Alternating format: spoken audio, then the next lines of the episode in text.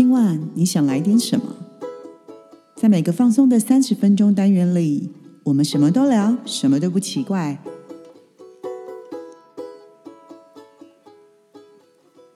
以上活动由伊登时尚生活美学提供，更多活动讯息请参考官网或粉专。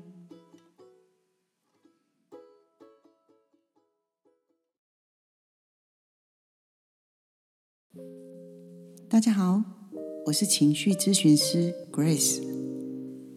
今天在第一集的首播里，想跟大家聊聊情绪。情绪这个字眼，在日常生活当中常常被大家挂在嘴边讨论着。我们先来解释一下情绪的定义。在学理上的说明，情绪是经过一系列的主观认知，它并不是单一产生的，而是有很多种的感觉、思想和行为。综合产生了心理和生理的一种状态，在心理学上还会使用更多不同的细节去判断情绪的行为准则。但在这里，我们用比较生活化的语言来说，情绪会经由自己过去的主观经验，进而产生一些影响，那会影响到自己，也会影响到别人的行为，而且这样的状况是不容易被控制的。在之后的单元里。我也会慢慢的跟大家分享更多情绪相关议题。如果大家也有想要聊的话题，也欢迎大家留言给我，或是寄信来让我知道。那我今天想要谈的是自由情绪。自由情绪，顾名思义，就是让情绪处在自由的状态。那究竟什么样的状态叫自由呢？简单来说。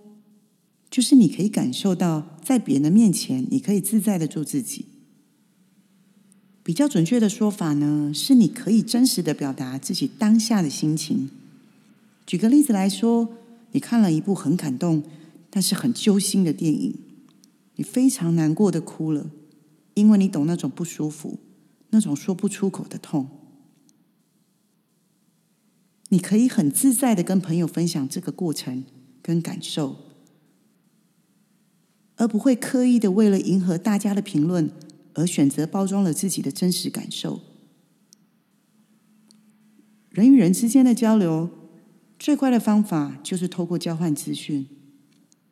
我把我的想法告诉你，你把你的想法跟我分享，这中间没有对与错。但如果因为在这个过程当中发生了冲突，让彼此产生所谓不愉快的情绪。需要探究的不是情绪本身，而是让情绪产生背后的原因。我举个个案来跟大家说明一下。前不久，有个妈妈带着十岁的小男孩来找我，说能不能帮他的孩子变得比较能控制自己的情绪，不要动不动就对同学出手。这位妈妈被老师。一直不停的告诫要多关注自己孩子的情绪。我问妈妈究竟怎么回事？妈妈告诉我，上周班上同学跟老师告状，说同学没有发糖果给小男孩吃，所以小男孩就动手打了同学。我问妈妈，那你事后做了什么处理？妈妈说学校有处罚孩子，回家也让他面壁思过。告诉小男孩：“你如果再这样子的话，学校的老师跟同学都不会喜欢你。”我又再询问了妈妈：“那么你的孩子同意大家的指责和接受他该有的处罚吗？”妈妈一脸哀怨的说：“他当然不会承认啊，所以我才说他不乖。”我接着问：“那么老师和你都处罚了孩子？”那么有没有帮他找到解决问题的方法？也就是，如果孩子真的像老师说的，情绪控管很差，那么下次再发生同样情况的时候，他应该怎么控制自己的情绪，而不会再出手？妈妈说没有。我问，所以您今天带孩子来，是希望我能做些什么吗？妈妈说：“我希望孩子能够变乖一点，不要再一直让他这么烦心。”我能理解这位妈妈的心情，所以我请妈妈在外面的沙发区稍作休息。接着，我邀请小男孩到我的咨询室里，并且麻烦他帮我把重重的玻璃门拉上。我拿了块巧克力给男孩吃，问他好不好吃。小男孩说：“好苦。”我问他：“苦苦的味道你喜欢吗？”他摇摇头。我跟他说：“你可以告诉阿姨摇摇头的意思是什么吗？不然阿姨会不懂你想表达的话。”小男孩说：“不好吃，苦苦的。”我说。所以吃了会不开心吗？小男孩答：“对，不开心。”我说：“很好，那阿姨懂了。那你喜欢什么味道？吃了会让你觉得开心吗？可以跟阿姨分享吗？”小男孩说：“我喜欢吃出奇蛋。”我问他为什么？小男孩说：“因为巧克力甜甜的，还有玩具。”我接着说：“你会拿你的玩具跟同学分享吗？”小男孩突然脸色一沉，接着说：“他们都不跟我玩。”我问他：“他们是谁？”小男孩拿起很可爱小小的手，用指头很认真的边数边念着同学的名字。我问他：“那你想跟他们玩吗？”小男孩气嘟嘟的说：“我才不要！”我再问：“那如果他们想跟你变成好朋友一起玩呢？你也不要吗？”小男孩没有回答。接下来，我花了些时间跟他理清了这次学校推打同学的事件。其实只是单纯的同学生日发糖果，但发到这个小男孩的时候，糖果不够了。同学们哈哈大笑。这个时候，小男孩情绪上来，因为他认为同学就是因为不喜欢他、讨厌他，所以故意不发糖果给他。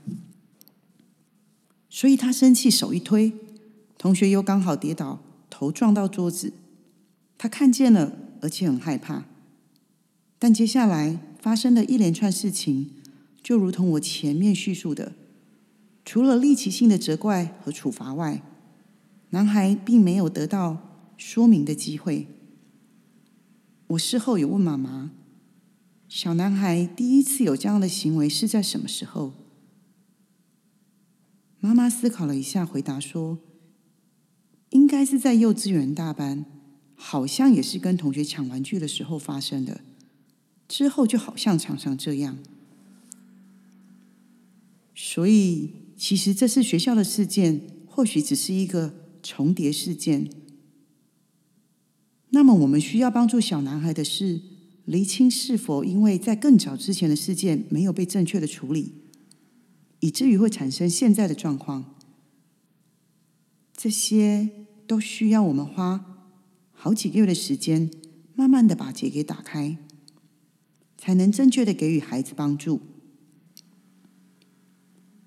我今天举的是小朋友的案例，但其实大人也一样需要关照自我。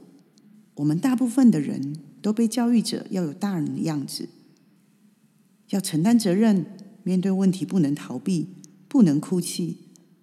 殊不知，因为恐惧，所以我们才会勇敢；有了支持，我们才不会逃避；因为哭泣，焦虑才得以疏解。在过去我的咨询经验里，像这样的情绪没有被得以见光，其实真的太多太多。台湾的忧郁症在亚洲地区是名列前茅，平均年纪也一直在下降当中。从业以来，我一直很努力的在思考，到底是哪个环节出错了？我们明明生长在一个言论自由的国家，但为何大部分的人却无法把自己的真实情绪表达的很清楚？究竟是我们自己不愿意表达？还是我们身边的人都没有给我们机会正确的表达，因为我们大多数人都要活在别人的框架和别人的期待里，没有听话就是坏，考上好学校就等于优秀。我们被看得见的品牌蒙住了双眼，而让看不见的情绪锁住了心。我想，我们每个人都需要有更多的练习。